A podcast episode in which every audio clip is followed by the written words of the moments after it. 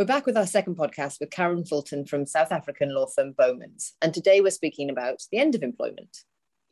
Okay, so first question from us, Karen, is what protections against dismissal employees enjoy in South Africa that an organisation employing people needs to be aware of? So we do have an unfair dismissal jurisdiction um, in, in the Labour Relations Act in, in legislation. And it is, we have both an, uh, a concept of an unfair dismissal and also the, concept of an automatically unfair dismissal. Um, the latter ha- is it's a bit of a misnomer in the name because it really, once again, it, it deals with discrimination. Um, an automatically unfair dismissal is, is a discriminatory dismissal. There are a few other categories, but the main one is, is that it's discriminatory. Um, and you get a higher damages award in the automatically unfair dismissal versus uh, the damages in an unfair dismissal. Um, the the other thing, the important, the other important thing I think that uh, multinationals ought to be aware of is that in a lot of jurisdictions, the unfair dismissal, dismissal concept only applies to employees who have been employed for a particular time period or earned below a particular threshold.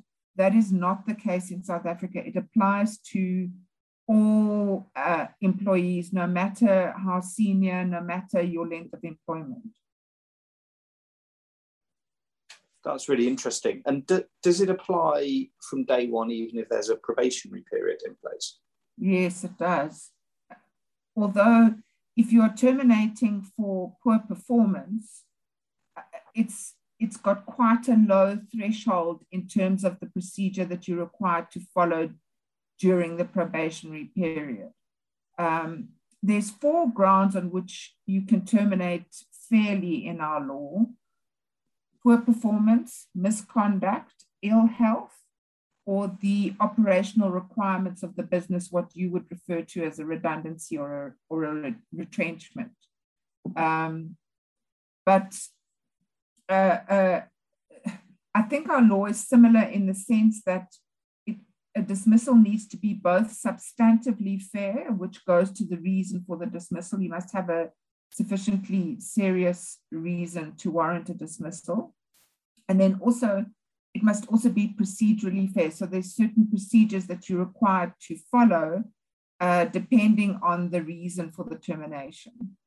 That's uh, that's good to know. Um, and one thing that we find a lot in the UK is that um, because unfair dismissal compensation is capped at the lower of a year's salary or £90,000, it's very, very common for employees to then allege either that their um, termination was for a discriminatory reason or that it was because they were a whistleblower, because those came, claims are uncapped.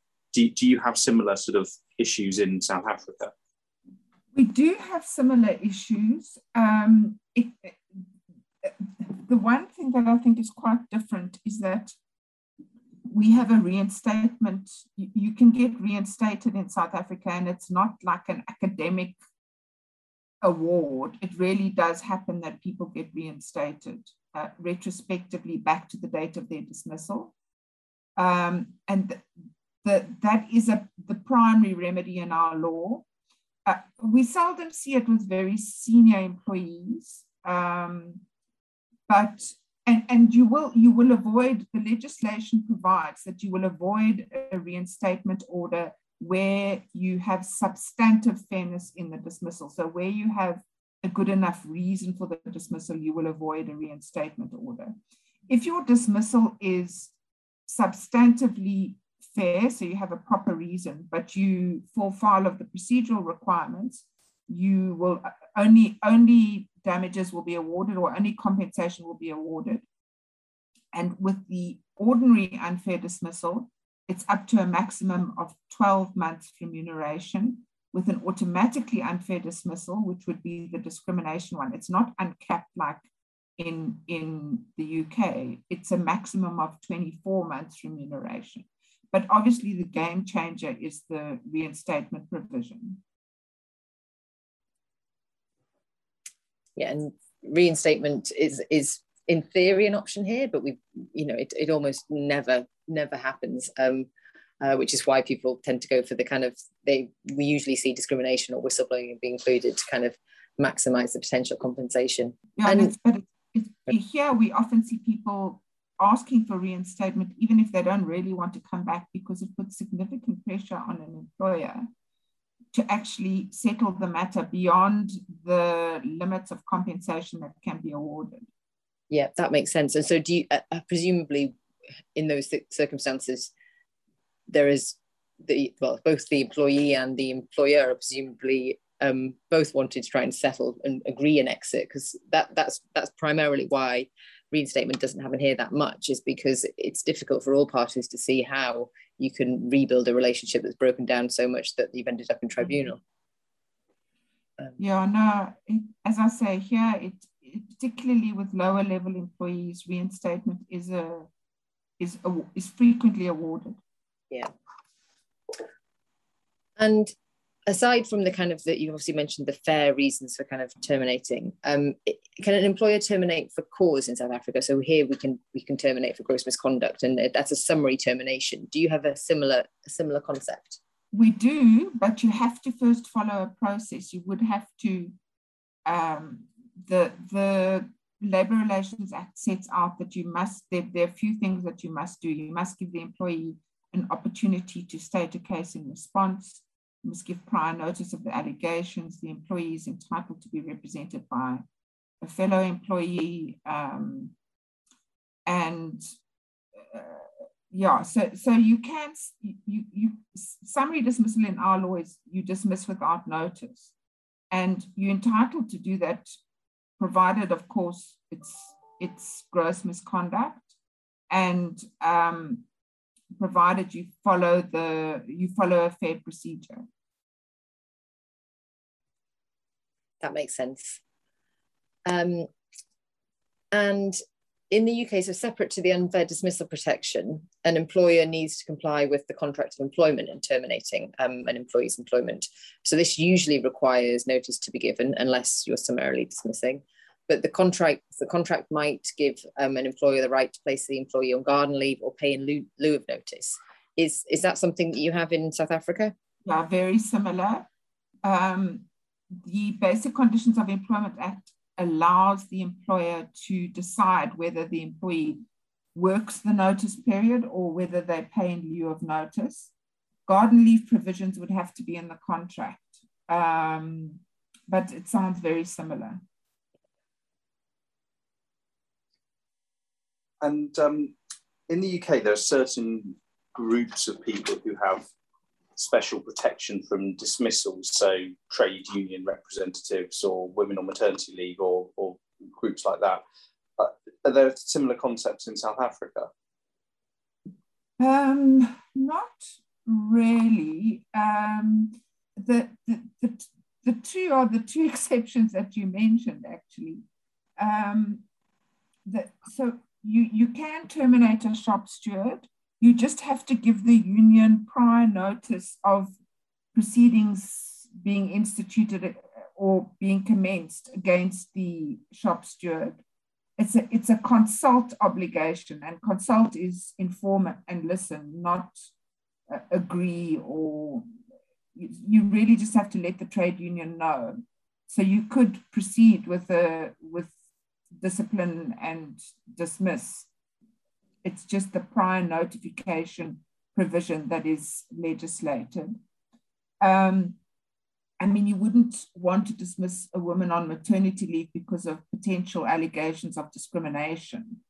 Uh, but we don't really have a, a, a, a, group of employees that, that enjoy special protection. It's not like there's a list somewhere that sets that out. Yeah, okay. And um, I suppose a related related point may be in the UK, we don't commonly have, have works councils or, or employee representative bodies, or certainly not formal ones. There are in some businesses. more common in in the sort of the rest of Europe, um, particularly continental Europe, to have sort of works councils or, or, or things like that that need to approve dismissals, or even labour authorities that need to approve dismissals.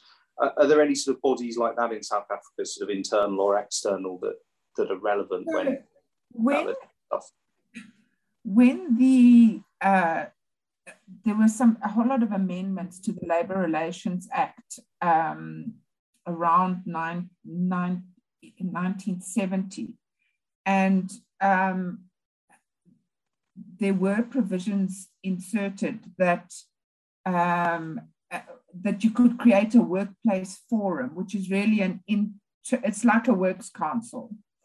But it's so interesting. I don't, I think in my 30 years of practicing, I've never heard of a single employer that has a works council.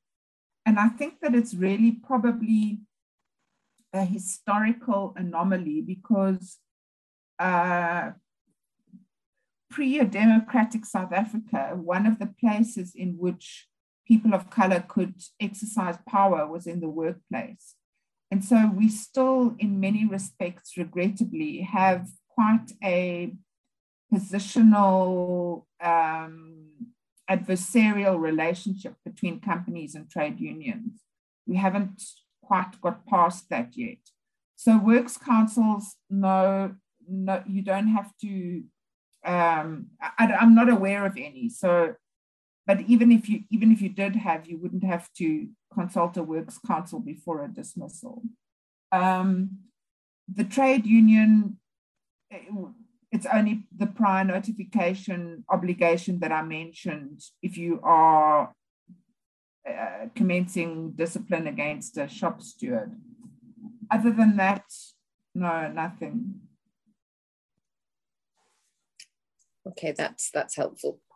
Um, and then just finally on this session, so um, what practical steps should employers think about when they're trying to resolve termination disputes in South Africa for example, can you offer a severance package in return for the employee waiving their claims under a settlement agreement? Look, in South Africa, that's it's very difficult just to go to an employee and say, "I'm sorry, um, we're at the end of the road. We'll pay you some money. You must sign an agreement and go," because that, in our law, is an unfair dismissal. So it's quite a balancing act between, um, because obviously particularly in relation to senior employees, exits are usually done by agreement. But employers need to make sure that they cover themselves legally and also that they don't compromise their bargaining position. And so we often recommend a two pronged approach where uh, the law, uh, where an employer commences a uh, process under the law as required by the law, and then sort of simultaneously unrelated people that are not involved in that process, unrelated people talk to the employee about the, the possibility of an agreed exit. Perfect. Well, thank you for that. That's been that's been really interesting. And um, so that concludes our podcast covering the end of employment, and we'll be back um, in the next podcast covering other key employment law topics in South Africa.